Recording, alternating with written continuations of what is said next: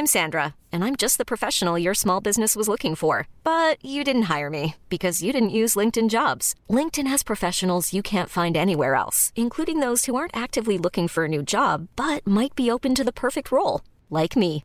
In a given month, over 70% of LinkedIn users don't visit other leading job sites. So if you're not looking on LinkedIn, you'll miss out on great candidates like Sandra. Start hiring professionals like a professional. Post your free job on linkedin.com/achieve today. Ever catch yourself eating the same flavorless dinner three days in a row? Dreaming of something better? Well, HelloFresh is your guilt-free dream come true, baby. It's me, Keke Palmer. Let's wake up those taste buds with hot, juicy pecan-crusted chicken or garlic butter shrimp scampi. Mm. Hello Fresh. Stop dreaming of all the delicious possibilities and dig in at HelloFresh.com.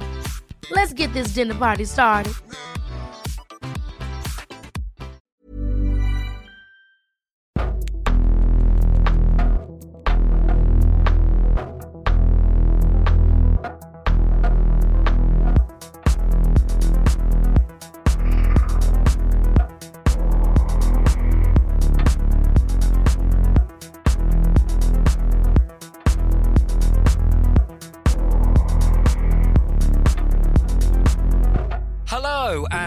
Welcome to Underground Nights. I'm Paul Field in Bexhill on Sea, and I'm joined as ever by my co-host in Atlantic Canada, Mr. James Mullinger. Hello, Paul. Great to be back, mate. It's been a while, but I'm guessing that's because you've been insanely busy. Yeah, I, I, I have been busy, but I, I have missed doing this. So I can honestly say that, um, you know, not only is this a, a joy, and it's a joy to hear your wonderful voice. I wish we were sharing a pint in central London, but but you know, such as it is, we have to do it this way. But I feel like our friendship's been building up to this particular podcast because this is a genre that we have bonded over since day one. So I'm pumped. We love it. Brit- British and especially low budget British gangster films. We, we we love them. We adore them.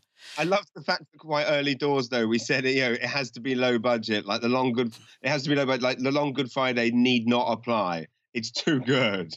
Yeah, and it's good. It's good to celebrate, you know, what people can do without a lot of money. That is true. But don't get me wrong, we'll also be taking the Mickey out of. Uh, I- it's certainly my case of with one film that made an absolute clusterfuck using a lot of money. okay, I can't wait. Can't wait. okay, let's do a little bit of housekeeping here. So since we did the last one, I know you've done a tour, Yeah. launched a magazine. You're about to release a zombie film. You've, done a Christmas DVD and booked a new arena. Yeah, yeah. It's How do we deal with all that? it's been quite busy and managed to uh you know be a, a, a- a semi-present father at the same time it's been good i mean i'll, I'll rattle through those things the the tour went, went great and it was filmed for um for a dvd it's called maritime directions the magazine launched this week and it goes on newsstands across canada next next friday and if anyone wants to check it out it's called uh, maritimeedit.com is the website but it's a print magazine so please do subscribe or buy a copy from there and what was the other thing? Is yes, the arena show next year, which I was excited about anyway, to go back and play uh, the same arena that I sold out last year again. But the icing on the cake was receiving a message from one of my dearest friends, uh, your good self, telling me that you are flying over from England to come over for the show. And honestly, that has been uh, one of that to me was just the greatest news I've had all year. Oh, mate, I'm really pleased. Um, yeah, we were.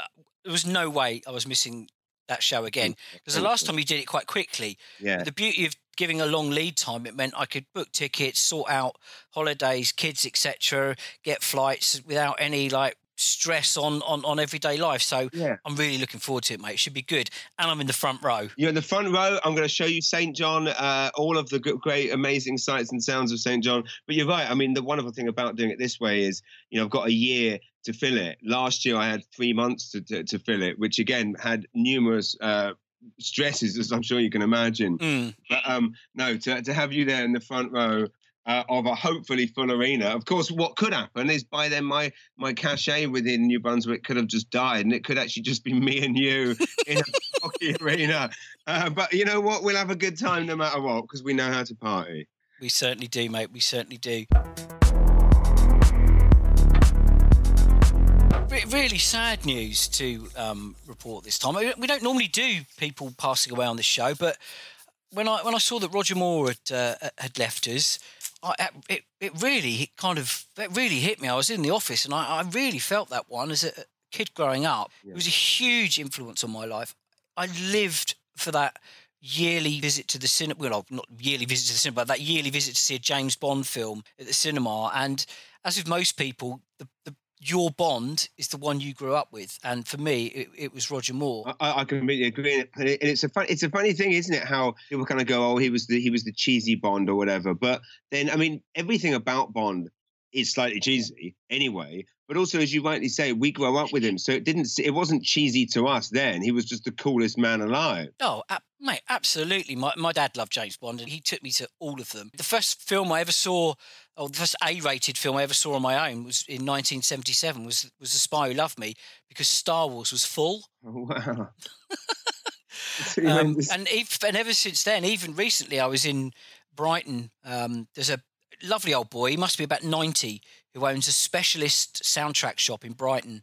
It's kind of hidden away, and um, I went in to get some James Bond stuff that I knew he had some like Japanese things, and he mad collector he is, and he um, he made me really welcome and then got out all of his holiday photos. So this guy runs this record shop specializing in James Bond records. Go, oh every holiday he went on virtually was to a James Bond film set ski resort. so wherever they'd filmed Bond, that's where he went on holiday. And I thought that was amazing. That is genius. For me, it was like like I remember one of the first VHS I ever owned was the Warner Brothers big box, you know, beautiful black uh, cover, of View to a Kill as you say, it is sad. And also, I mean, who can not who can not love a man who makes Spy Who Loved Me, a very mm-hmm. well received Bond movie, you know, and then you know, Moonraker's in development, you know, but rather than kind of resting his laurels for two years, he goes off and makes the Wild Geese and Escape to Athena. I mean, that is a true legend right there. And can I just also say that you are a legend for the simple fact that uh, that you are so old that you can still refer to going to see movies that was certificate A. Fuck off. That's amazing. and double A. I don't remember that exactly. A.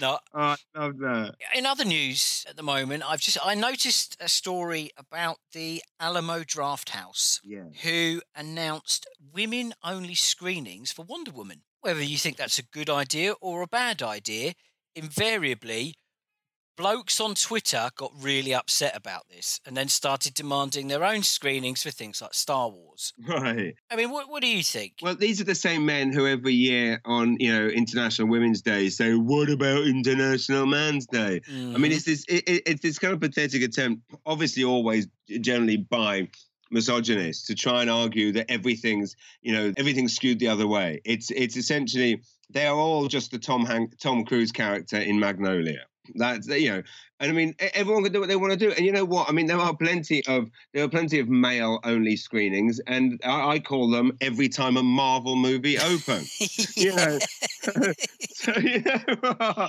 you know, and also, I mean, I've been to plenty of male. Did, the signs on the door of the porn cinemas that I used to go to didn't say men only, but there was only men in there wanking. So. Uh, you know, they were men only, and I didn't see women outside the porn cinemas with placards going, "We demand the right to come in." They didn't want to go in. Wait, hang on. You remember going to a porn cinema? Do you not remember going to porn? There's actually one. Interesting enough, there's actually one. It's called Cinema L'Amour right. in Montreal, and it is still there. And nothing about it. It's it's obviously retro looking, and it's beautiful. It's actually like you're in a in a Martin Scorsese movie from the 70s or, uh, or indeed, a, you know, British. Uh, you, you, feel like you're Paul Raymond when you walk in there. And nothing's changed about it. And what's and what's just remarkable is just think, you know, presumably everyone in the world knows that not only can you watch porn at home, but also that the, the little device in your pocket has every porn movie ever made on it, and you can literally access it free. The fact that there is still a porn cinema existing where people are paying to go and sit in a public room uh, is amazing. So enough respect to the uh, to the patrons of uh, Cinema L'Amour in uh, Montreal. Bloody, I can't believe it's still going. Isn't it? You know, um, I've mentioned a few times that my, my father and grandfather were cinema proprietors. Oh yeah, I remember. Yeah. Yeah. What I haven't mentioned is my uncle Don mm. had a nudie cinema in Hastings, round the corner from the crypt, which you've been to, called the Penguin. the penguin. the penguin. It was definitely a nudie cinema. Even though I was only young, I knew what was going on in there. you, you knew when Uncle Don came round with his with his mop covered in cum that he'd been up to. He'd finished a long, hard shift at the Penguin mopping up.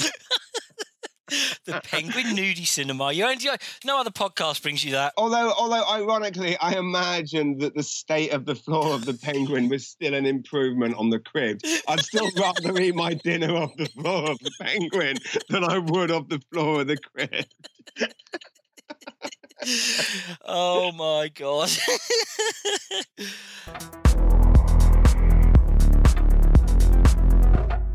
Now on Underground Night, a rarity. We're gonna gonna do a new release or kind of semi new, yeah. Semi new. Well, for the rest of us who live in the civilized world, we got to see T2 Trainspotting back in February and it was marvelous. However, because James chased out of the country crying over Brexit, the police were possibly after him. He now lives in a in a in a backwater in the middle of nowhere with no cinema. it's not quite that bad, is it? But I think certain British releases don't make it to uh, New Brunswick, so you've only just got to see Train Spotting too. Absolutely, absolutely. And, and and I would point out, I mean, yeah, I mean, I, I live in a place that a lot of people in England, all my friends in England do think it's in a backwater because they because they see the views of where I live and they can't possibly comprehend that that a, that a place like this exists uh, in a civilized place. Now the thing is, actually, where I live does have a, a, a, vast cinema. We have malls, we've got arenas, we've got everything. We've got everything. You know, I miss nothing from England apart from you, Paul, and being able to get uh, British gangster movies quicker than waiting for Amazon. However, the one thing that does seem to happen that living on this side of Canada is there's a prejudice about my side of Canada, which is that we're all, you know, um, backwards. It's not just you that thinks that; it's the rest of Canada. So, for example, um, Cineplex, who have you know a chain of, of cinemas across the country, don't send what uh, essentially. For I'll give you an example. Moonlight didn't get a proper release here because they thought, oh, in the Maritimes, in the east coast of Canada, they're all racist homophobes. They're not going to like it, which is, of course, you know, uh, utterly ridiculous, a completely absurd prejudice. And uh, unfortunately, Trainspotting 2 was a target as well. It was released in other parts of Canada, but it showed in one cinema in Halifax for like a week. So mortifying for me as someone who, as you know, is not only the biggest Irvine Welsh fan.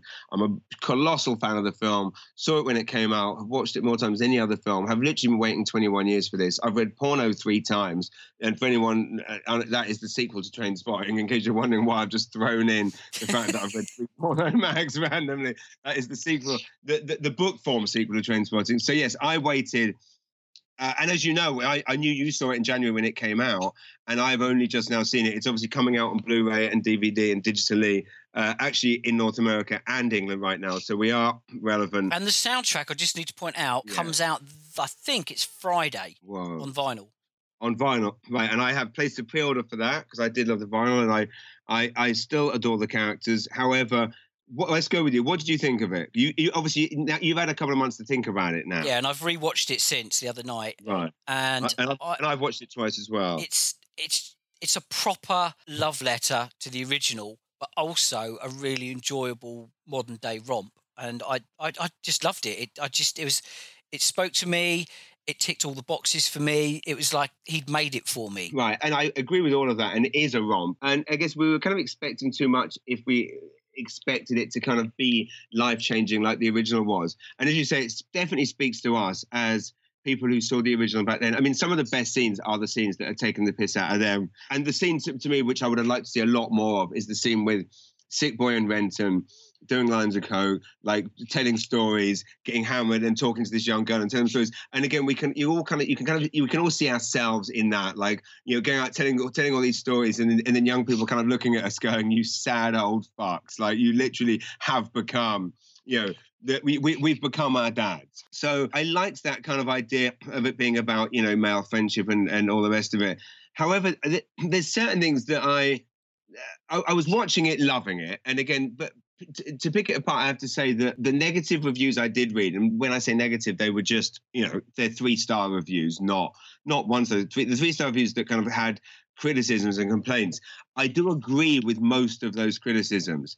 Uh, you know, there wasn't enough of that. I mean, it was quite odd actually also to have a scene where they both essentially they are addicts. Let's lest, lest we forget uh, heroin addicts. So they relapse for a scene and it's not referred to again. Which, much as I hate to sound like the Daily Mail, that's slightly an irresponsible plot line to have in a movie. You know, the defining uh, you know, heroin addicted characters probably in cultural history to, to, to show them, uh, how, you know, shooting out for one for one final fun hit and then everything's fine again. Like that seemed an odd plot choice because pres- uh, presumably heroin addiction isn't quite as simple as that, right? But again, that's um, that's by the by. No, I, I, I know I know what you're saying, but I don't think they wanted to dwell too much on certainly not on the drugs and certainly not with heroin because that really doesn't play to an international audience. And we, we, live in a world where you can't make a film for the Brits anymore, not on that kind of budget, not not with that level of expectation. So it has to be able to sell internationally, and they weren't going to be doing, but you know, raging heroin withdrawal and stuff this time around. It just wasn't going to no. work. Yeah, and, and and that's a very good point. I mean, to be honest, it oddly, you know, like most people, I wasn't a fan of the I wasn't a big fan of the of the book porno. Oh, really? This is what I was wanting to get into, because watching the film, having I've read the book uh, again at least three times, if not more, and I found it quite confusing at times what was going on because I, this, this some of these the stories already is burnt into my m- memory so what was happening on screen? What didn't feel quite right? Well, I agree, and, and this is kind of my point. Like, I, I didn't love porno, but I didn't, I did, I definitely didn't hate it. Like I know a lot of people did. But my biggest criticism of the film is, is that some of the best plot lines from the book, which also made perfect sense, were uh, abandoned. I mean, for, for, me, the biggest, uh, to be honest, the biggest crying thing crying out in my head the whole uh, film was "Where's Juice Terry? Where's Juice Terry? Where is Juice Terry? Juice Terry is my hero in the Trainspotting universe. I fucking love Juice Terry Lawson. Me too. I love that. Have you read the new book? Yeah, yeah, yeah. A decent ride. Yeah, I mean, I mean, he, Juice Terry is definitely. I mean, obviously in Glue, he's amazing. Obviously in, in um I believe does he pop up in Skagboys as, as well? I'm not sure if he. I, I can't remember. But... I think he pops up in the, the the is it um is it the sequel to Filth? I think he pops up briefly when they go off to Miami yes, and stuff. yeah, but he he he does pop up a lot. Yeah, and he would have definitely been a good character to add. But but yeah, just just just some of it just didn't didn't basically ring true to me. And I feel like the the whole Spud is writing the book's plot I think that probably read great in the script, and I think they probably all went, "That's very clever." But actually, I thought it was a bit shit. What did you think about the callbacks? Because there were a lot, a lot of visual callback. You know, from everything from the, you know, especially that that car bonnet. I mean, they could definitely done with less. Although, you know, those were the points that it kind of like, you know, in some ways, you know, came to life for the fans because mm-hmm. essentially, in essence, the plot is a bit like, you know, I mean, why why did Renton come home? I mean, I mean, I mean, there's there's a lot of kind of you know, there's a lot of plot holes in there.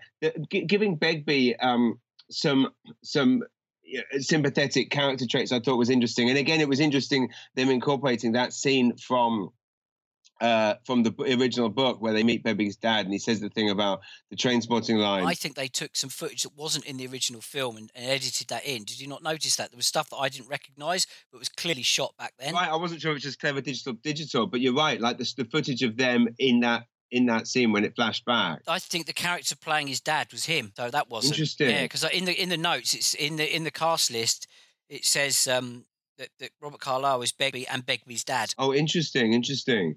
Um, I mean, I mean, so o- overall, obviously, you know, it was it ever going to live up to, to 21 years of hope and expectation? For me not. I mean, I mean, I watched it, I wept, I, I, you know, I, I cried. It made me think about my life.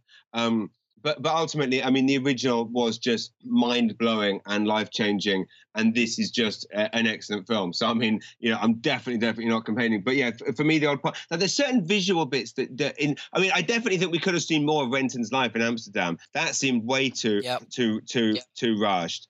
Um, I also just think in in porno, I just love the I mean, there's a there's a visual I have in my head, which is again maybe it's because because of from my bootlegging days, but I love the image of I think it was uh, um, uh, Sick Boy and Renton sitting in the porn warehouse, sticking VHS covers or DVD covers into the things to you know when they're mm-hmm. manufacturing their porn movie. But I loved that that visual, um, and again the whole idea of them setting up the brothel. I mean, and, and I, I did also uh, Sick Boy's pub again. I pitched it in my head a million times, it, it, felt it did look and felt a bit like a film set. It felt like a caricature of, of of a pub. It felt like the guest house in Guest House Paradiso. Exactly, exactly right. It felt like something like like exactly. It didn't feel like a real pub. It, it felt like what a multi-millionaire director's vision of what uh, a scuzzy pub looks like, and actually isn't like that. And also, you know, uh, one person in there drink. I mean, the other, of course, the other biggest problem is, of course, oh, really? You know,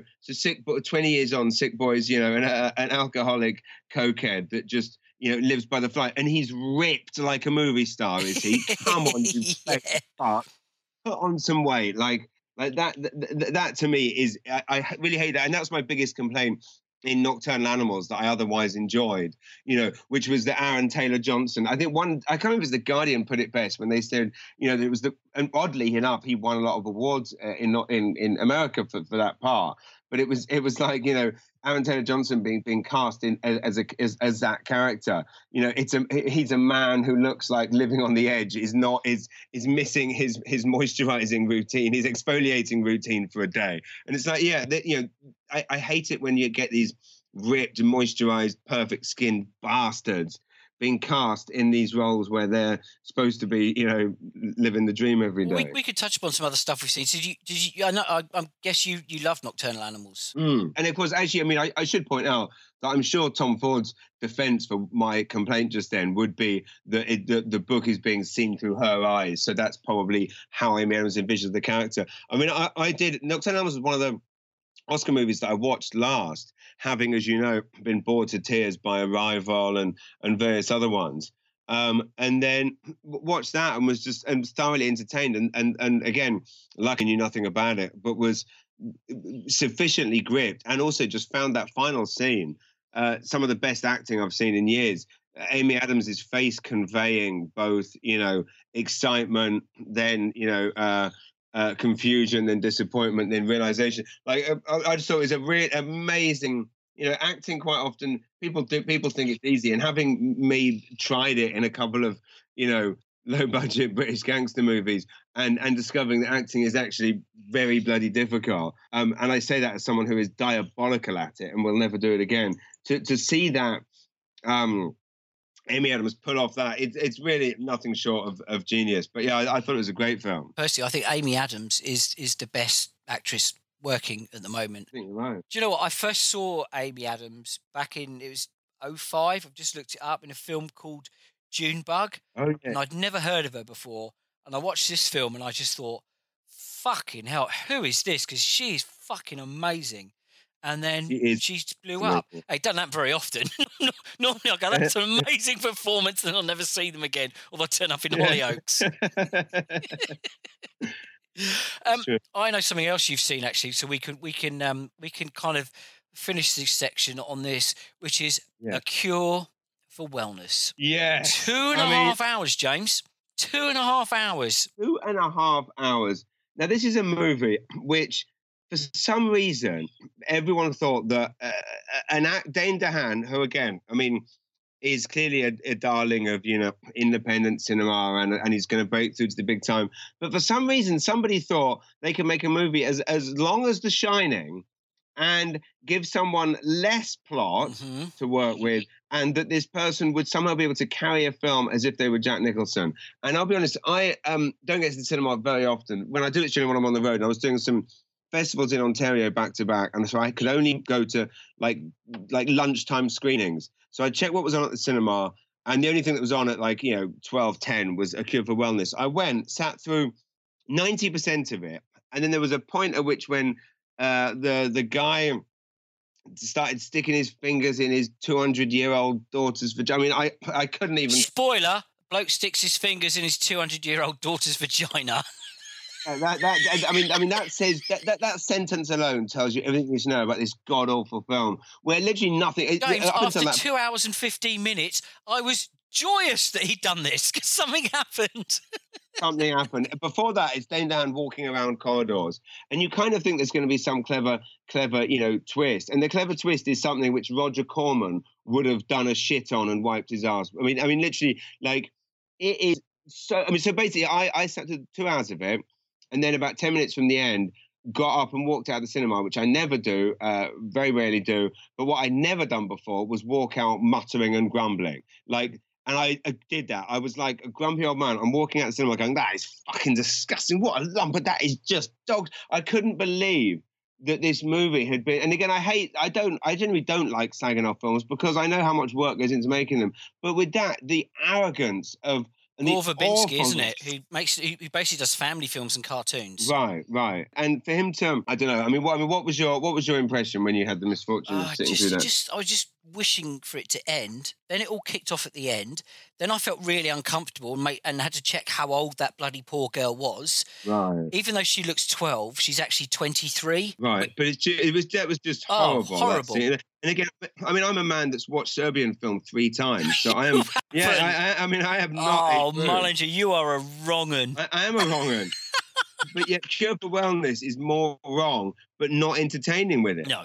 And then similarly, talking movies that are way too long. I mean, we'll just touch upon this. I mean, I finally got around to watching a movie that I've been so excited to see since I read again the glowing reviews, and I should point out the unanimously glowing reviews, which was uh, American Honey, which I thought, which is of course Andrea Arnold. Uh, who has made uh, Fish Tank? Uh, made, this is uh, numerous British Yep. films. Won an Oscar uh, for uh, Red Road, was it? I think it was called. But um, the movie with uh, with Danny Dyer in it, the only Danny Dyer movie I believe to ever win an Oscar. Yeah, that was the short. the Red Road, I think, was a, was a thing set in um in Glasgow, Scottish drama. But that was, but they're all good. Her body of work is good. It's great, and this is her first venture into American filmmaking. So she hasn't sold out to her credit. She's she's done, you know, uh, Red Road. I think. Oh no, you're right. Red Road was another one of her films. Wasp is the Yeah. one I'm thinking of that won the Oscar. Which again, Wasp is a, a, a masterpiece of filmmaking. A kind of five or ten minute film with Danny Dyer is possibly best. Um, with a hell of a lot of a, a multi-layered plot packed into that ten minutes. It's nearly. It's actually nearly half an hour. I just looked it up, but it is so good. It's so good. Beautiful kitchen sink. It is beautiful. I mean, it's it's a it's one of the best kitchen sink movies uh, of all time, I would say. And yet, uh, conversely, American Honey is three hours, and there is no plot, nothing, uh, no resolution, no ending. And I hate the people that complain that there's no ending because you don't need an ending on everything. You know, people could say that about Nocturnal Animals, but but, but the thing with the American Honey that I had such a problem with is um so often with these movies that claim to be realist. What they mean Mm. by realist is, well, we've shot it in a documentary style way, but it's not realist. It's actually just an old white person's idea of what young it's a it, it's it's an old white person's fantasy of what young people are getting up to. And the thing is, young people are are- they are going out and partying. Yes, are they going around in a van, uh, uh, drinking gallons of whiskey and smoking hundred bongs, and then knocking on doors and actually selling magazine subscriptions? No.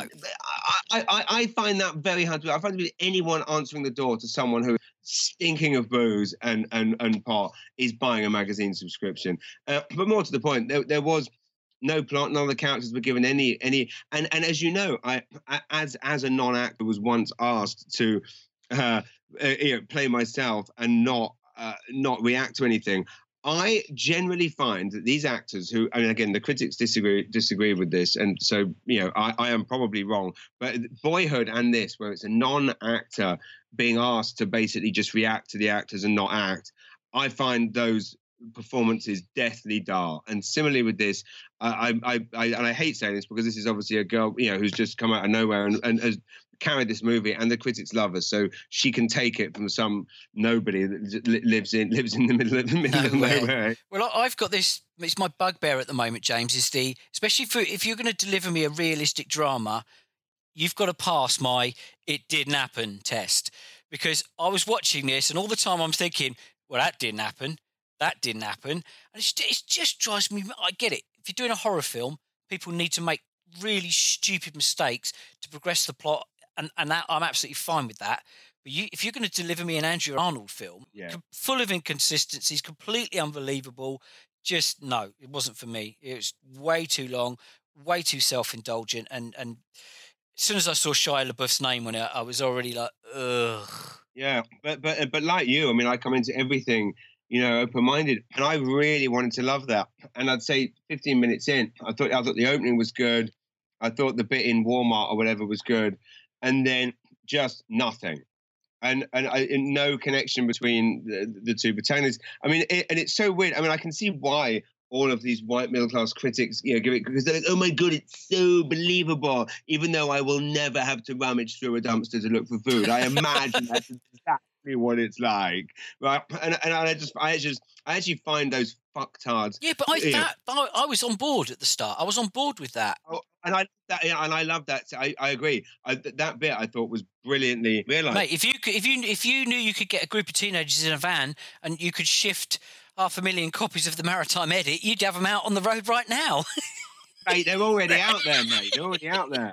Uh, um, but, but, but there's, uh, uh, yeah, I don't. As you rightly say, if it's going to be um, a supposedly believable movie, it has to ring true. And just seeing someone down a bottle of whiskey and then walk up to a front door, you, you, you know, you've lost me.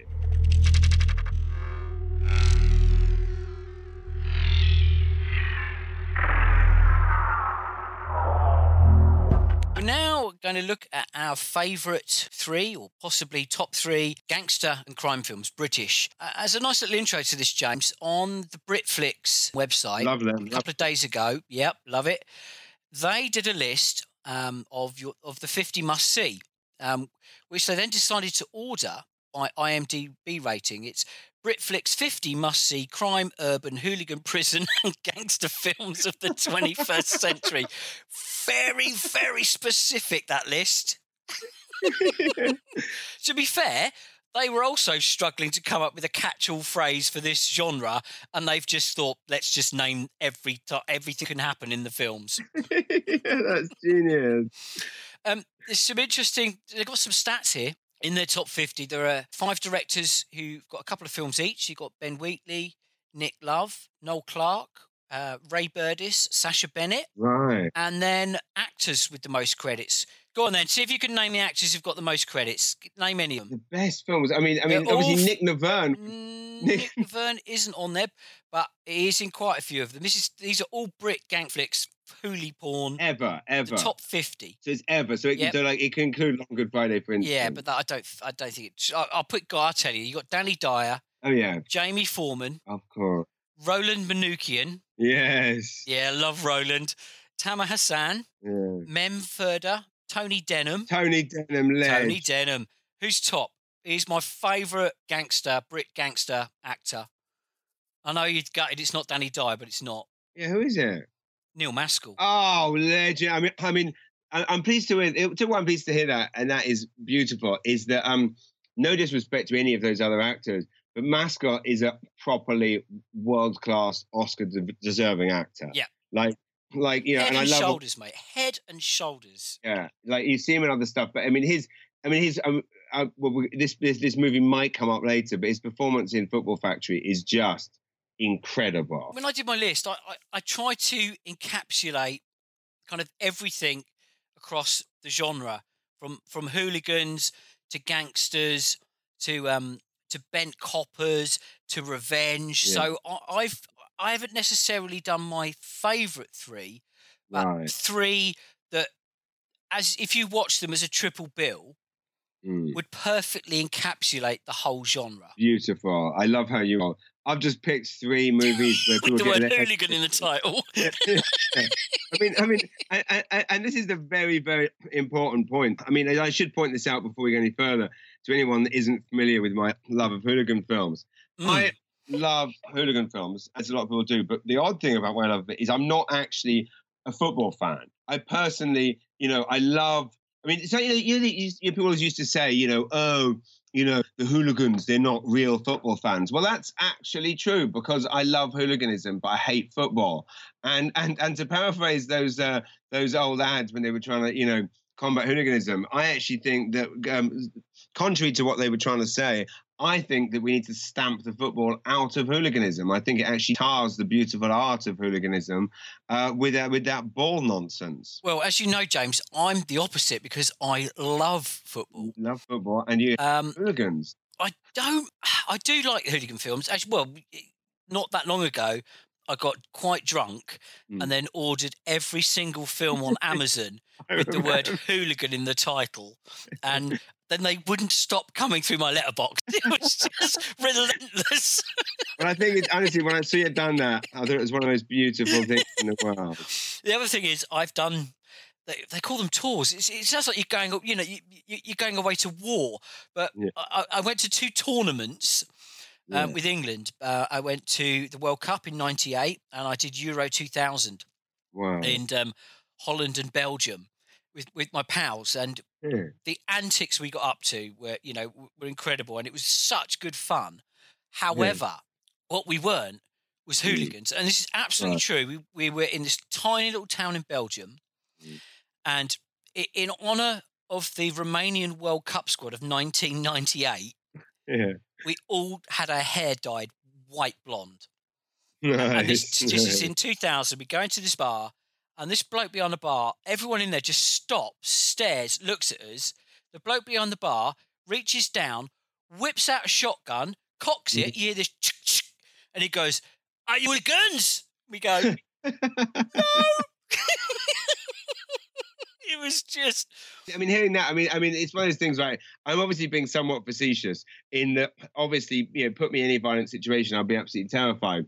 What I think I love, having never been, you know, a lad and having not been, you know, in a in a group of guys, for me, I think that as basically a bit of a ponce, what I quite like is watching movies about male camaraderie, and that's what I like about these th- th- these movies is that kind of sense of men coming together, and they are for us, they are our gangster movies. You know what Goodfellas was to Americans, Football Factory is to us. It's a group of guys coming together. You might not approve of what they're doing, but you know what? They're legends. They are, mate. And you- when I- when I seen it, I'll, I'll I'll tell you all about I'll tell you about that Belgian trip.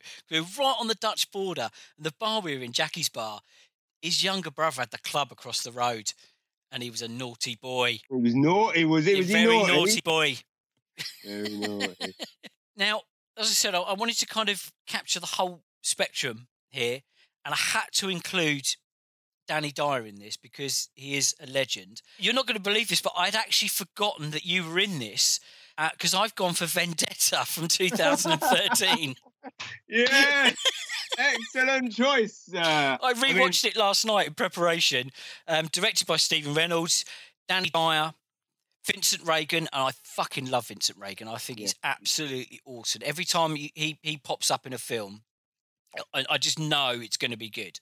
he's hugely over uh, so, so he's hugely underrated as well like like Yeah. like like i mean you know that is a guy who puts in a world-class performance every time and never gets the credit he's always kind of you know the unsung hero Yeah. essentially So but, but it's a good choice i mean it is. I mean, for our listeners who don't know it, it's uh, it's Yeah. about a special ops officer, Jimmy Vickers, played by Danny Dyer, who tracks down a, this gang who slaughter his parents. It's a straight up revenge film. You've got some really creative deaths for all those responsible. And I've said this before, and I think I may even said it to you. Although this was well received, there, there are two reasons I love this film. One, it didn't cost a lot of money, but it looks like they've spent 10 million quid on it. that is true bang on Two, it plays out like a Korean revenge film.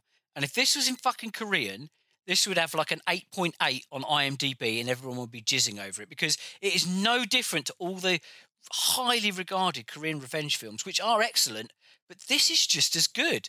you if this had subtitles, everyone would be jizzing over this film. honestly, it's funny. This is why we do this podcast because you surprise me every time uh, uh, with with with you know the pearls of wisdom that come out of your mouth. But that could not be more accurate. And and again, for me personally, beautiful to hear because I mean I don't know how, how much you know about. I was quite you know Jonathan and I were working on on the Danny Dyer book around that time, so I was quite you know aware and involved with watching that creative process of them making it. And of course, the genius of it is most movies about this is most movies revenge thrillers it's like you know he's an ordinary family man and they took his family away and now he's going to get revenge you know you know he's going to a new side of him's going to come out. The twist with this is this guy's job is fucking you know ripping people's noses off. Uh, so what happens if you fuck him over? Imagine the sick he's going to do to those people. Um from the opening frame, I think the uh, the, director of photography's name is Hader Zafar, uh, and again, he got name checked in a lot of reviews. Uh, as being just you know a, a genius. Did you say? I mean, I don't know how much it cost. All I know is it wasn't much, but it does look like it cost tens Oh. of millions. Mo- honestly, it looks like it cost, uh, you know, a lot of money. It's just it's tight. It, it's really well made. It's really well acted. I tell you the other thing about it is there's not any kind of um, apart from you, there's no stunt casting with people from fucking reality programs. Everyone there is doing a really good job They know what they're doing. It, it, it's just, it doesn't look like a load of it's having a laugh. It looks like a professionally made film. Yes, no, ab- absolutely. And it's funny. I mean, if you listen to the commentary, they actually talk about there was quite a funny moment where my scene is obviously with Nick Nevern, and I've never acted before. And I walk in to do my line, and not only could he not uh, act back because I was so bad, he couldn't even be polite. He actually just burst out laughing. And it's one of those moments that you never forget. I mean, in live, Mate, you, you do look terrified. And for the first time, I actually noticed when I watched it again last night is Southcott is sitting right behind you. Southcott's behind me. Yeah, so, yeah we're actually in Hush, his favourite restaurant in, in, in London, right by the Vogue House offices, where him and I used to have loads of long boozy lunches. And uh, and I mean, in the end, I mean, Reynolds was amazing. Like he he's obviously gone on to have, have, quite a bit of success in the states. And I've bought all of his. He make, makes a lot of those WWE movies, like mm-hmm. a 12 round sequel and stuff like that. And I've bought all of them and enjoyed them. I mean, the man knows how to direct an action scene like like you wouldn't believe. But but for my part, for him, he he was basically you know all of the obviously I guess you learn in acting school, but that thing about like you know you don't. I mean, and again for me as a comedian, I'm used to projecting my voice and all the rest of it. So uh, he worked with me to make that scene not ter- and, and now I mean it's still terrible, but it's not as terrible as it as it could have been. But that's an excellent choice because it is, as you rightly say, it's a revenge movie. Give it subtitles and and put the words, you know, Park Woo, whatever his name is on it. Park Chan Wook, yeah. Yeah, it would. Can I just say as a final note, I, I assumed that Southcott had sat there because they're on the 25th take. You were burning money and he had a cattle prod under the table for every time you fluffed your lines. I mean, the one thing about that movie was that that was, that was like the, that was a, a term. There's never been a faster or easier way to start your weight loss journey than with PlushCare PlushCare accepts most insurance plans and gives you online access to board-certified physicians who can prescribe FDA-approved weight loss medications like Wegovy and Zepbound for those who qualify. Take charge of your health and speak with a board-certified physician about a weight loss plan that's right for you. Get started today at plushcare.com slash weight loss. That's plushcare.com slash weight loss. plushcare.com slash weight loss. Hiring for your small business? If you're not looking for professionals on LinkedIn, you're looking in the wrong place. That's like looking for your car keys in a fish tank. LinkedIn helps you hire professionals you can't find anywhere else, even those who aren't actively searching for a new job but might be open to the perfect role. In a given month, over 70% of LinkedIn users don't even visit other leading job sites. So start looking in the right place. With LinkedIn, you can hire professionals like a professional. Post your free job on linkedin.com slash achieve today. Hey, Dave. Yeah, Randy. Since we founded Bombas, we've always said our socks, underwear, and T-shirts are super soft. Any new ideas? Maybe sublimely soft. Or disgustingly cozy. Wait, what? I got it. Bombas absurdly comfortable essentials for yourself and for those facing homelessness. Because one purchased equals one donated. Wow, did we just write an ad? Yes. Bombas. Big comfort for everyone. Go to bombas.com slash ACAST and use code ACAST for 20% off your first purchase. Turning point for Danny in the A, it, it didn't get. It got some stinker reviews, but for the most part, it got like Total Film giving it three stars, saying, you know, this is actually surprisingly good. And it was definitely, it was in this point where for Danny, you know, thousands of these movies had come out where he'd make, because of the success of certain other movies like Football Factory, these movies would come out that he'd, an art house movie he'd made with Tamer Hassan, and then they would release it and call it City Rats and put them with guns on the cover, even though mm-hmm. at no point in the film do they handle guns. And his fans were kind of deserting him because they were being ripped off so many times by these movies with hooligan in the title uh, or whatever it was. And then he comes out with this movie that is actually properly good and um, it was nice that it got you know it got reaction that it, that it deserved from a lot of people, and I believe it was a monster hit on DVD and Blu-ray. Cool. What's your number three, James? My number three is a classic which combines all of the things into one. Right, all of the different, all of, all of those things that were listed there. It is a, a, a, beautiful film that, funny enough, I've just picked up, and it has a quote from Britflix on the front. See if you can guess what it is. The quote from Britflix is on the cover, and it is Forget Football Factory and Foot Soldier. This is an epic, brutal classic. Blood will be spilled. Bonded by blood. No? St. George's Day. Oh my god! this is a, directed by Frank Harper. right. And then, and then the tagline for it is "Affirm a match." Is this the one with uh-huh. Charles dancing? What? Yeah, Charles Dance, Maskell, Maskell, Ashley Walters, Vincent Regan, Fairbrass, and oh! I mean, me, tell me that is. I mean, that is literally the best boy band that never was. Harper, Fairbrass, Regan, Walters, Maskell, and Dance. that's amazing. And you know what? Why- you've mentioned him? I fucking love Hank Fairbrass. He gets so I don't know what it is.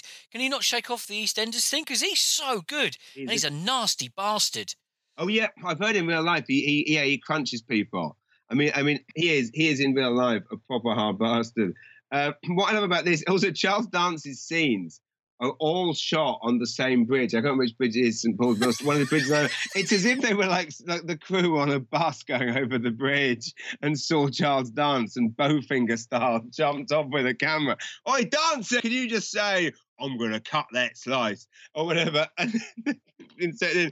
Now, what I love about this film is that basically Harper has gone out and written essentially what is a um a, the, the the equivalent of like a super a, a super group version of a greatest hits of these movies. They're top dons. They're you know they're organized criminals in North London, and then they um they, plan a heist, which of course brings the Ru- Russian mob to their attention. They, they, they owe a shi- they owe the Russian mafia money from a shipment of coke. And what's the distraction going to be? It's going to be an hooligan firm. I mean, it just ticks all the boxes. Now, what is genius about this film to me is the fact, on top of the fact that it's essentially a jive bunny mega mix of British gangster tropes, is the fact that the way it's written is how they, they, they talk like they're going to war. And it's like, as Churchill said, we will slice them on the beaches, right? Right? And I believe that the way that the script is written is not in a this is how these people think. The script is 110% on their side.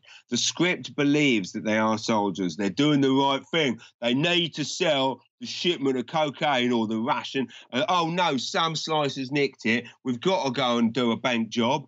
Get the hooligans out. It's the honourable thing to do. It's honourable, mate. We are standing firm, standing tall. It's the British way. The Brit, and, and it's all about being British and being proud to be British. Slice that can, right? And, I- and I just think it's genius. Like, there's no, there is absolutely. I didn't realise Frank Hart directed it because he's he's And- and co-written it. like, like they, they totally, they are 100%. There is nothing that is not on the side of the criminals in this film. And sure enough, the ending is they get away with it, you know, because they're British and they're honourable. And uh, anyway, I, I, I first time I watched, I was like, this is the, it's the movie I've been waiting for, and it's the movie that.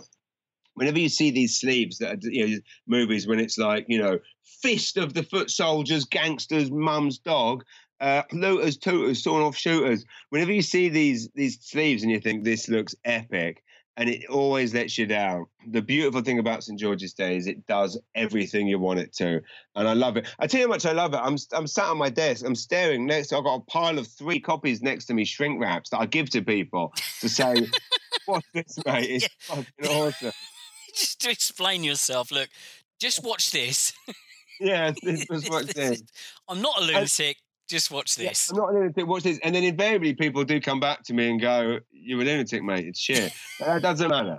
You know, I know what's good, and St George's Day is good. Harper, I salute you. Legend. What's your next one? My number two is one that encapsulates your football hooligan, your gangster, your load of muggy dialogue, Ooh. and people taking lots of drugs. Ooh. It's Rise of the Foot Soldier. Yes. Yes, yes, yes. I actually went to one of the first press screenings of that, as you will know, because on the poster it says "Fantastic, a modern masterpiece." James Mullinger, GQ. Does it really? the great, the best British film since Long Good Friday. Yeah, no, um, hundred percent. And uh, can I just quickly jump in? Have you seen the sequel? yes. There's another one coming as well. Which is also very good. And there's an Mm. amazing scene in it, which I wish we could play right now, where Ricky Hartnett's in the car and he just says says it's one of the best lines in any of these movies ever. When I can't remember exactly what it is, but he's basically in the car and he just turns to someone and he goes, "What can I tell you? I'm a can. And it, No, the best line in this is when. So, so let's rewind a little bit for the for the listeners. So it's Rise of the Foot Soldiers, 2007, um, directed by Julian Gilbey, Yes. and you you you've got you well the cast, mate. Ricky Harnett, who's awesome. Terry Stone yes. in a fucking terrible syrup. terrible, terrible. Terrible syrup. syrup. Got Maskell, Yep, fair boss. Fair Boss, Billy Murray, Yep, Roland's back. Roland Manookian's back. In, again in a terrible syrup. and and and lest we forget, Orpa. I think Harper's in it as well. Harper's, not messing around. Harper's going to be on every film. We're going to change this to the. Do we? Should we? Should we mention the the um the, the Range Rover murders Yes. at this the- point? yeah. If, you if if you're listening to this and you don't know what they are, right? Fuck off, frankly. yeah. You're listening to the wrong fucker. If you don't know, if you don't know what I'm talking about when I say Tucker, Tate, Rolfe, this ain't the podcast. show. Take your slicey mug and took this to our cast, mate. This ain't for you. I tell, I'll tell you something for nothing, right? There's a lot of theories about who done Tucker. It- uh, it- Basically, if this next paragraph doesn't mean anything to you, fuck off, right? But there's a lot of theories about what happened to Tucker, Tate, and Rolfe. And I've got to tell you, I've heard them all, right? Some people say it was the Turkish mafia, some say it was the Russian mafia. One thing I'm for sure is them two bastards, Jack Whomes, right, and, and his compadre in jail, they definitely did not do it. I've got a theory that Noye's mob had done it, right? Here's the thing. they, they turned over everyone's gear, everyone's gear. Now, I know Noye, uh, poor old Noye's doing a, doing a term that it ain't fair because he was provoked on the motorway. He was provoked. Was definitely. Noye's mob, right? Noye's mob. They've done a lot of good work in their time, and I don't want to talk too much about my works with the Brink's-Mat, but I was there. I was there. Anyway, I wasn't there, but doesn't matter. Right, right. Here's the thing, right? Noye's mob, I done it. That's what I'm saying. That's what I'm saying. If that doesn't, if, if what I just said means nothing to you, just Mhm. out now. But I imagine a lot of people have just tuned And out. like, what the fuck? It's all about some murders that took place in Rettendon. You understood every word of that. I didn't understood every word of it. And although you'd be hard pressed not to have come across it at one point because the same subject has been covered by Essex Boys.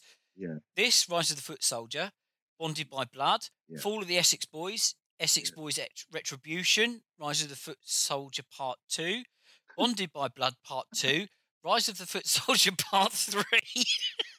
Hang on, wh- who gave you my list of top 10 favourite films ever made?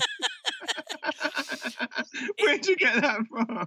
but it's but like this because it starts off with Carlton Leach, who's like a notorious West Ham um, fan, a member of a notorious West Ham firm, Yeah. and how and he kind of narrates you through it, and then and introduces you later on in the film to Tony Tucker and Pat Tate. And it- it really is. You've got you you start off with loads of fucking football tear ups, and they are really violent. That one on the tube, that is one of the vicious. greatest. I mean, that sequence, I would say, is up there in Hollywood classic moments with the long walk in The Goodfellas. Yep, it is fucking brutal. Ray Liotta walking through a back door, Mm, no one gets crunched, not once. true. But a lot of people get crunched in that tube.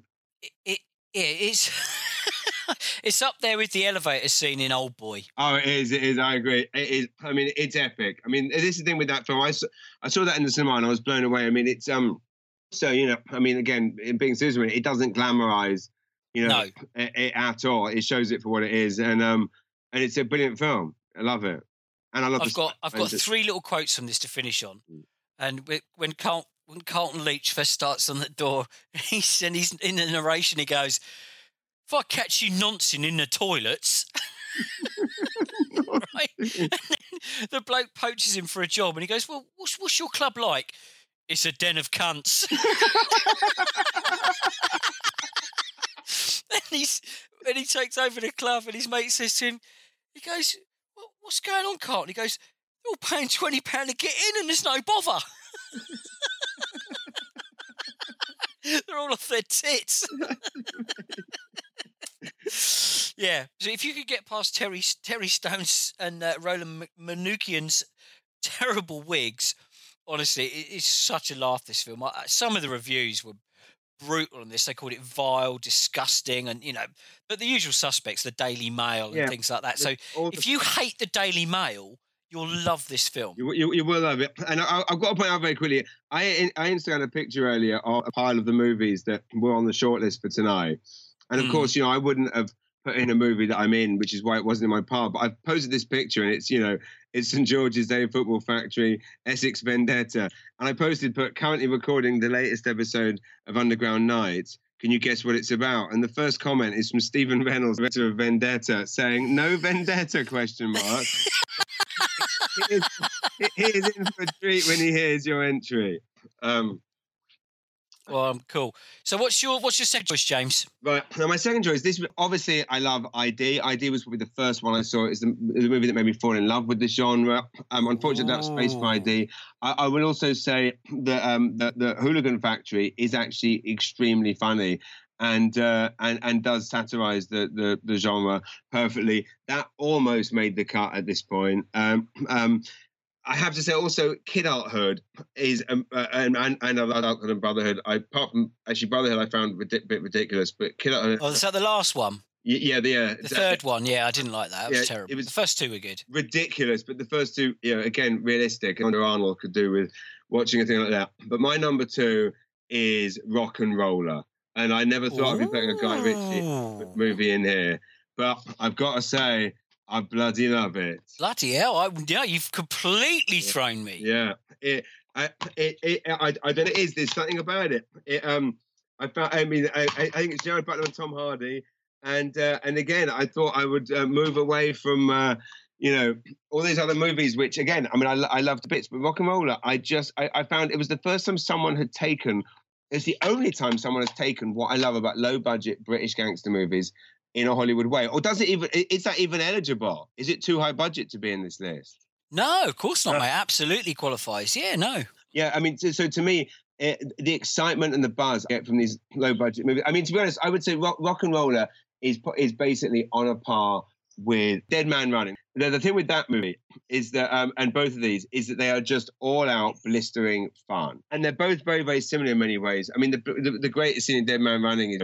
Uh, uh, you know, Danny Danny doing lines in the back while uh, Tamer Hassan's driving along. It's kind of a throwback to him doing speed and human traffic. But um, but but to me, rock and roll, yeah, it- Guy Ritchie basically somehow managed to take the, all of the stuff we love about these British gangster movies and and essentially Americanize it and make it uh, for an American market. And and I, I I you know I just love all the characters, and I was actually massively disappointed that a sequel never happened. And you know now when you look back at it, I mean it's Tom Hardy, it's Idris Elba, like it's all those people have gone on to do great things, and then people like. Uh, well, obviously Mark Strong as well, but of course it's also Toby Kebbell, who we all thought was going to do great things, but something went wrong.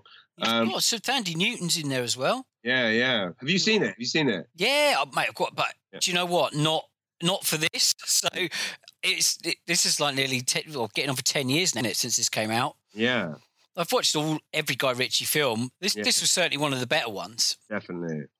Um, his new one though, not hearing great things. King Arthur with David Beckham. You're having a laugh, aren't you? I know. I've heard. I've heard that it is it is diabolical. Do you want to hear my number one? Yes, def, damn right.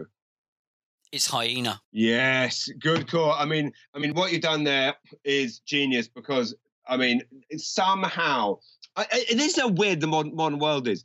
I, as you know, live breathe. As anyone listening can tell, I live breathe this stuff. The only way I heard about Hyena It was through the soundtrack. It's through the soundtrack that the company that uh, I got- uh, the company that that produced the vinyl was it Death Waltz or whatever Yeah. posted the vinyl. I thought that looks cool. Googled it and I read all these glowing reviews. I mean, I mean, I'm sure as you're about to say. I mean, I mean, RocknRolla took these British gangster movies and made uh, Hollywoodized and mass market. Hyena took them and turned it fucking art house and kitchen Yeah. sink. Um, good Well, job. yeah, because that, that soundtrack actually, what, what I've got you, your um the the record, yeah. who will should be with you maybe even tomorrow. Oh, beautiful, brother. Record store day. Don't sell it. It's worth a lot of money. I won't, brother. No, no, no, I won't.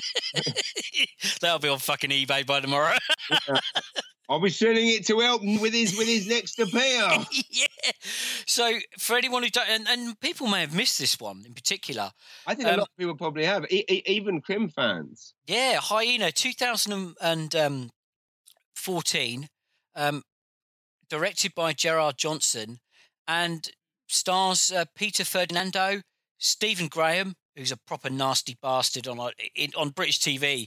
He's a fucking nasty bastard, and um, and our old friend Neil Maskell. Yeah, Of course. Enough, it made me go and buy Tony, the movie. Oh, mate, I love that. Oh yeah, But anyway, let's let's. yeah. so kind of- Peter Ferdinando um, plays a, a basically a bent policeman yeah, who invests a hundred grand in a in a Turkish drug route, um, which ends up being taken over by a couple of dodgy Albanians, and he wants to get his investment back. He wants to get back in the game.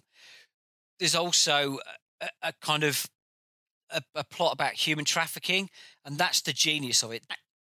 His reaction and his the way he deals with the human trafficking keeps you fully invested in in his character and wanting him to succeed at all of his nefarious activities. And that's the genius of this film. You've got almost two films running parallel. yeah. One about a fucking monster and one about this really compassionate, amazing guy.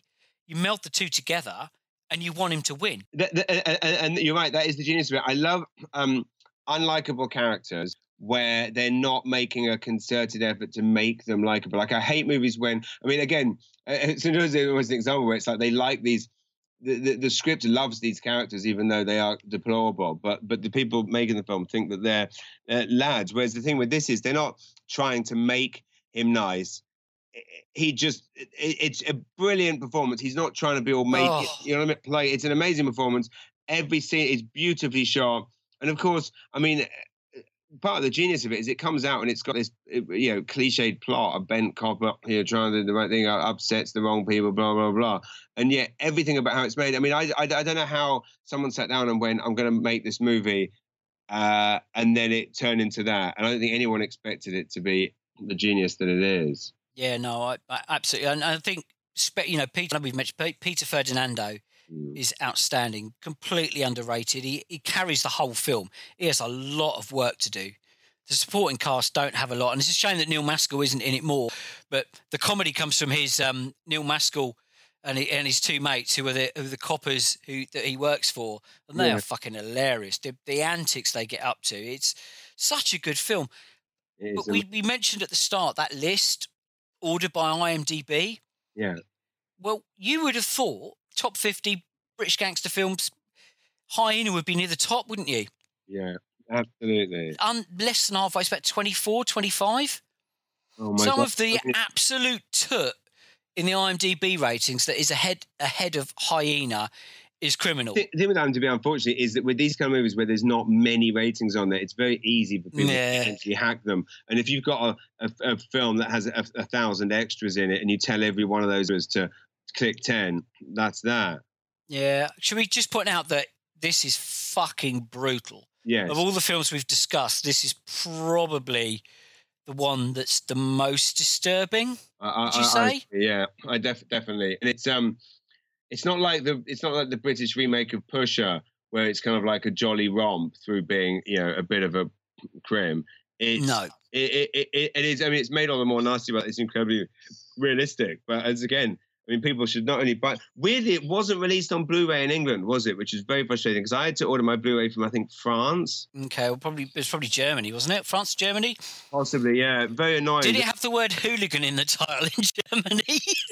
Funny you say that because I mean, in, in the UK, you know, unfortunately, it got these amazing glowing reviews, but no one saw it, and it was kind of, um, of course, packaged and marketed like all of these other films. So you know, no one knew what a masterpiece they were dealing with. But I mean, it, it's better than the Long Good Friday, even. yeah. If you're listening to this podcast, then trust me, you're gonna love Hyena. Yeah, yeah. James, go on. Then what have you got for me? I'm excited by this because I genuinely haven't got a clue. It, it is basically uh, one of the only films from this genre that is in my 10 favorite films ever. It's the one I've watched a hundred times. Uh, it's The Football Factory. Oh, beautiful.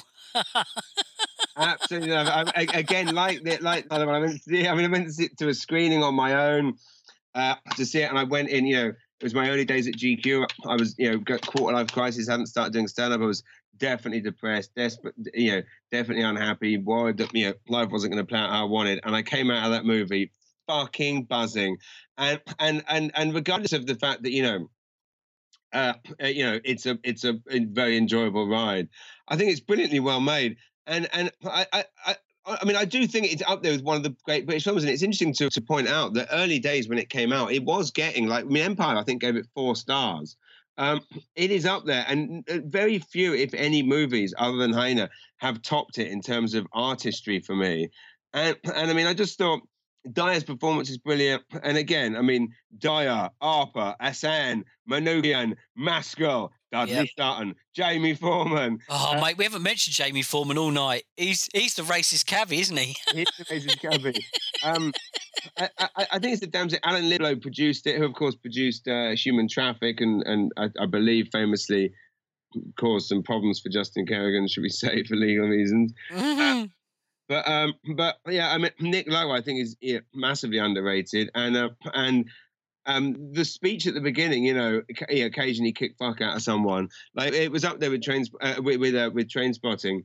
And, and I've also said many times before that I think you know this would be considered a classic were it um uh, were the fact that it's about working class lads you know that that's you know it's it's um it's brilliant I absolutely love it and and I, and I yeah, again I'm not being a hooligan I can't speak but I believe it's uh it's very well regarded in that field, but also I believe that it's deemed as very realistic. And then when it came out, there was early there was work prints of it being bootlegged, which again kind of hit the box office, I think, badly because all of the all of the hooligans were sharing it. But um, uh, yeah, I, I think it's a great film. It's enjoyable. It's also at times disturbing. And um, yeah, I, I absolutely love it. And Dyer is magnificent in it. I think I actually said in, in the Dana book that it was my favourite as well. Well, I, th- I I have this theory that anyone who says they haven't seen the Football Factory is lying. Right, right. Do you know what I mean? Because Yeah, yeah, yeah. fuck off, everyone's seen the Football Factory. Even if you hate football and you hate fucking Danny Don and you hate the whole culture of laddism, you'd have gone. "I- I- I'll just have a quick peek, Yeah, and you can't help but be entertained. It is. It is brilliant. mate. I mean, I've shown it to so many people, and they've all become football hooligans straight after seeing it. and I, my job is done. I'm so glad you picked that because I didn't want to pick. I didn't want to. I thought, oh, Right. because I'm into football, it would have been naff. But Right. the fact that you hate football Right, and you picked this film, that should tell anyone who hasn't seen it. Not anyone listening to this won't have done, but eh, do you know what I mean? The fact that you don't even like football. Right, right. And, if I took you to a football match, you would shit yourself. yeah, yeah, uh, uh, yeah, I would, and I would have a great time. And when I say I hate football, of course, uh, I'm just tied up with with with reading books I can't enjoy. I don't have time to go to the football. But- You're helping down at the lesbian refuge. Yeah, like, yeah, I, I, bit, yeah. I'm out. I'm doing community work, but I'm also, you know, trying to work all his appeal for him.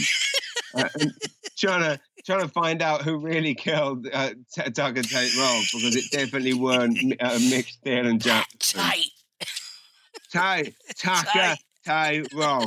I mean, I mean, I mean, yeah, they was bad lads, but I tell you what, when when you bumped into Tucker in the pub, he always bought you a pint. I mean, you yes, fine, yes. you know, yes, yes, he might have once cut my mum's nose off and shoved it up her ass and, and, and you know, slap my wife about. But he was a good bloke. He never meant nothing by her.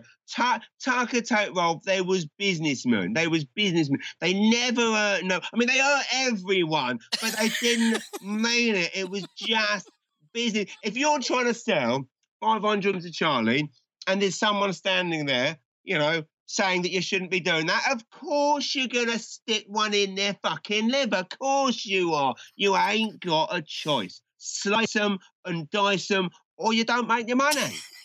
I love, I love that Britain is a country where if you've bought someone a pint at any time in history, no matter what their crime, yeah, no, no, he's a, no, you're surrounding. He's a top fella. yeah, you're right. You Yeah, can, yeah, you can, yeah.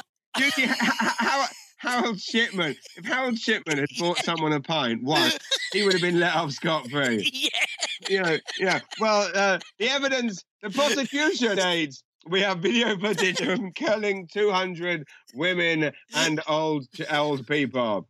And then the defense states, he bought me a pint. Not guilty.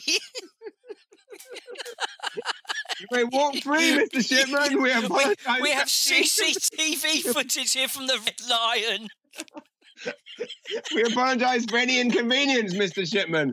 If only we had known that when you when you took a day off from your 35 year killing spree to buy this man a pint, you should have said we wouldn't have put you through the inconvenience of this one day trial.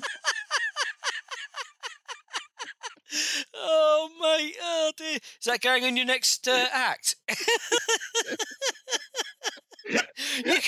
Because I bet you do. That, that doesn't happen in Canada, does it? If someone No. buys you a pint, you can be.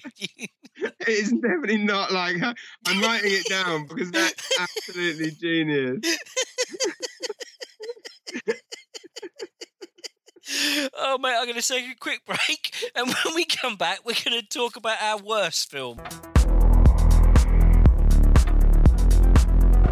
We're now going to turn attention to a, a stinker each. And as James and I have said on this podcast many times, we're not going after the little guy. This, well, certainly on my choices. You know, we're going after people who should know better, people who've spunk millions of pounds on an absolute clusterfuck. Now, this is definitely a tricky one because obviously the worst is Mob Handed. Right, right. But We've covered that that, that, we- yeah, at, at some length. But of course, it is also the best in many Yes. ways. It's the most entertaining. It's the most. Um, I would have to say, unfortunately, so my worst would probably have to be Green Street. one. Number one, two and three were almost on on the best list. Now, I should point out for anyone listening, if you don't know, two is the one that is basically based on Escape to Victory, where they're all in jail, a, a jail that looks like Texas, and they have to play football. Green Street 2 is one of the worst films ever made. No, no, no, it's one of the best. If you know anything about football, it's one of the worst films, but you clearly don't. I know exactly. My, my, my big problem, my big problem with Green Street Two is that they're in jail, right? Like mo- most hooligan movies, you have to con- you have to basically, or most movies, you have to try and make up a conflict that pushes otherwise normal people into Mm. violence. Green Street Two has a load of violent people in a jail, and this unfortunately pushes them to have a game of soccer. Which Yes, but James, they're segregated by the team they support. I'm not sure the channel in the country who offer that particular arrangement. I know, exactly. exactly. Green Street, Green, Street One is basically in there for the same reason. I mean, that Charlie Mm. has gone on. Let's, I mean, to be utterly amazing in Sons of Anarchy. Charlie Hunnam's casting and performance in Green Street is, I believe, and again, I am a fan. Sons of Anarchy is one of my favorite things, although I understand he is terrible in Guy Ritchie's new movie. But Charlie Hunnam's performance in Green Street makes it not just the worst hooligan movie ever made, but one of the worst movies ever made. Fan. And not because the Hobbit bloke's in it. Which is the least of his problems. You've got the bloke what from is- the Hobbit. Th- this is the beautiful thing.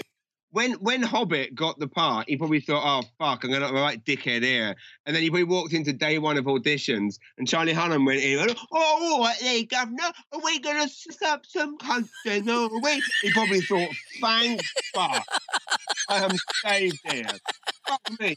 Elijah Wood is fucking Frank Harper. I mean, Hunnam just, I mean, it's unbelievable, but it goes to show that foreign people can't, uh, um, anyone not being can't tell a British accent. So people come up to me all the time and they they have no idea. what I mean, I mean, I mean, some people could say I sound quite posh. People come up to me and they go, "Oh my god, are you Cockney? You're Cockney, aren't you?" Right? People have no idea. So the fact that a German was trusted with making a movie about, I mean, I mean, what the Germans should have done was make a movie about credit card fraud and put the word Holocaust in the title. But, um, hey! but, but, it's- but again, I mean, which I should point out, our good friend Jonathan Sothcott, uh, White Collar Hooligan, uh, was of course a movie which they which they made, and it's actually a very very well made movie, which did very well thanks to the title. But it's not really about hooliganism; it's about credit card fraud. Uh, Rise and Fall of a, of, of a White Collar Hooligan two. hmm They of course knew that the success of the first one was hooliganism, and then oddly decided to make a sequel also not about hooliganism, which Well, was do you know what? In front of me, I've got um, the the uh, all three of them. I've got the Rise and Fall of a White uh, Collar Hooligan, oh, yeah. then Rise and Fall of a White Collar Hooligan England Away 2, and then Meet the Firm. No, because oh. I've got the German copy and it's called White Collar Hooligan 3. Interesting. it really is. But, but it should be because it is the third one. I've got I've got it right in front of me, and it's the firm Revenge in Rio. right. I'll have to send you the artwork for this. I mean, the great thing about this is that I mean, all of these This could, this could actually describe St George's Day, the tournament of the year, the heist of the decade, the fight of their lives. Mm-hmm. Of course, by this point, I mean, you basically know when Nick Nevern's turning it down, it ain't. It, it ain't. You shouldn't be carrying on. No. Although It's, it's- weird. We, we, have we mentioned Simon Phillips tonight? Bless him. No, we haven't. He is either in or responsible for probably you know seventy five percent of the films and- I've and- got on and- DVD. and again, I don't know the guy, but credit to him because basically I have more Simon Phillips movies in my collection than I do Martin Scorsese movies. So Exactly. And that, you know, I was saying the same argument the other night. I was like, when I first saw him, I, I really didn't like him. And I've gone all the way through the whole kind of gambit to his latest one, where I was like, I quite enjoyed that. He's actually getting, he's literally, he's acted so many times now, he's, he had to get good of it by default. because I've got one called The Hooligan Wars. It's actually about ice cream wars. Um, yes. Uh, I mean, I mean, so so I put Green Street in there, slightly to be facetious because a lot of people put it on their best list, and I do think it is truly awful. And and Football Factory is a masterpiece. Uh, um, Original Gangster is probably what the actual worst, which is Dave Courtney uh, in a movie which oddly I picked up in my HMV here in St John, and uh, it is uh, the tagline says, um, uh, "This is the synopsis." Dave Courtney gives an unforgettable performance as Dave Bishop one of the most murderous gangsters ever depicted on film in this bloody crime epic. Through flashbacks you are blah blah blah blah. I mean and it's um staggeringly eh, it, it actually, I mean, sometimes yeah, it's just random scenes that don't make any sense. There's, I mean, there's other uh, disappointments, as I say, but but ultimately, for me, uh, the worst is without a shadow of, of a doubt, Green Street One. Well, I've gone for um, a film that had a budget of 12 million pounds. 12 million pounds. And it had uh, a stellar cast, well, some of them. Um, Rhys Ifans, Joseph Fiennes, Sadie Frost, Steven Berkoff, Keith Allen, Nick Moran, Dani Behr. Yeah. Do you know what it is? Is it Guy Ritchie's Revolver? No, it's Rancid Aluminium. Yes. Yes. Which is fucking James. It's, it is just incomprehensible. James Hawes's book, right? Right now, yeah, which is the book is. Have you read White Merc with Fins? Yes, I, mate. When I, I grew up through this period. Me too. I mean, Everyone on the fucking tube had that James Hawes's book. Yeah, and Everyone. you read it and you thought, wouldn't this make a great movie? Yes, And then they went and fucked it up. they fucked it. Even Wikipedia says this is the worst British film ever made. I mean, I mean, but like, did they write that before Comedian's Guide? mate, this is different level. No, no, It's no, poorly made. Now- now, Incomprehensible. Rich, You know me well enough to know that if, if we sat here and you just told me about the best movie you'd ever seen, I Mm. would not probably watch it in this year or ever. Right after this podcast, I'm going to be watching Rancid Aluminium. I shut over there. I, I, because I was researching this and I was looking through all the usual suspects of what's terrible, and then I suddenly thought, have I even seen this? And I love this book, so I watched it, and it's just unbelievably bad. Um, I can't one wait. critic wrote, "Rancid Aluminium." Is beyond criticism because it is very hard, even after several viewings, to work out what the hell is going on. There's a scene in it with a woman who suddenly just cuts to a woman playing with a load of jizz running down her leg for no reason. It's supposed to be about a publisher who borrows some money from the Russians. Yeah. That's all you. That's it. That's the plot. Yeah. Publisher borrows money from the Russians, goes tits. But it's like if they made uh, commercials that were shown in the cinema in 1979 for vodka. That's what it a looks like and feels like. If you're a commercial director in 1979 for a provincial vodka brand and you could only afford to get it into provincial cinemas, that's who shot this film. First time director. Who gives uh, the? I think it was all to do with the, the kind of the whole Britpop thing. Yes. They wanted to have that kind of punchy pop movie with that cast. I mean, Dani Behr's in it for fuck's sake. Yeah, I mean, they thought it was basically for the word generation. But Yeah. the word we watched the word because it was Friday night we were stoned. I mean, I mean, it is it, it is particularly odd as you say because I'd say that the- awfulness of that film basically rendered um, uh, White Motor with Fins a, a film that was never going to happen, which No. is such a shame because that would have been amazing. That's it. Um, That for is it. this episode of Underground Nights, James, have you got any plug? Um, just check out the website maritimeedit.com and uh, yeah, go to my website jamesmullinger.com and there's loads of new stand-up clips and stuff on there. And uh, I will just also add that I watched a movie that again I was heard billion great things about, um, and it, they turned out to be uh, mostly true. T- Toni Erdmann, uh, which made me think a lot about uh, those brilliant movies, the clown movies that you recommended. Have you seen Tony Mm. Erdman yet? I have seen it. Yeah, what do you think? Mm, I didn't. I know you loved it. Well, I, I I hated it because it was too fucking long and there was only one joke and that was jizzing on a cake. Yes. Well, as it's interesting. I thought it was good, but the reviews that I read made it out to be clown funny, and it definitely was not. No, And it is exactly the same. I was expecting clown. yeah, I just didn't get it. It was just I got it, but I didn't get it. It didn't make me laugh. yeah, and and and and it didn't need to be three hours, and uh, No, uh, and, and I definitely enjoyed it. But we watched it in three in three goes, which is never a good thing. oh, yes, that's never Uh, a good. it's, not, it's not a good thing, but um, but um, interestingly, oh my god, this always happens at this exact point. I someone just posted. This happened. The exact same thing happened. I think on the podcast last time. I posted a picture and someone just posted, "What about this?" Can I just say that we've forgotten something? Which again, because I don't have it, it wasn't. It's fucking uh, um, layer cake would be on my list of likes. It would, and- and we mentioned um, Jamie Foreman earlier, whose Yeah. performance in that is prob- possibly my favourite. It's oh, it's tight between here. Yeah, no, I would say it's my because he is so fucking batshit in that film. Yeah, yeah. He is completely off his fucking He's tits, amazing, yeah. crazy. Have you read the book Viva la Madness, the sequel? I haven't. No, it's actually i mean obviously the book of layer cake is amazing and actually it's actually the book is obviously better because it's not daniel craig and daniel craig didn't quite fit that part particularly oh, But did? I thought that was his uh, best film. it is it is for him And Sienna Miller. Oh God, that outfit. I honestly think that there's um oh yeah but i th- but i think um it's well worth reading this book because it is truly epic if you if you like you know crims and cocaine films and all the rest of it that is that is a great movie but uh but that is it but i just want to say uh you know, we'll be back again soon, and, and thanks for listening, and, and thank you, Paul, and we love you, Owen, if you're listening.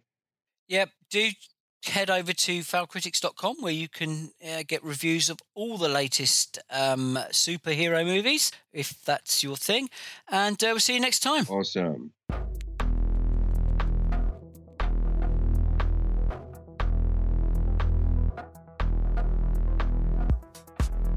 Underground Nights is presented by James Mullinger and Paul Field. This episode was produced by me, Owen Hughes, and the music was provided by James Yule. Underground Nights is a part of the Failed Critics network of podcasts, along with Failed Critics Film Podcast and our gaming podcast, Character Unlock. You can check us out at failedcritics.com forward slash underground hyphen nights or find us on Twitter at UG Nights. Thanks for listening.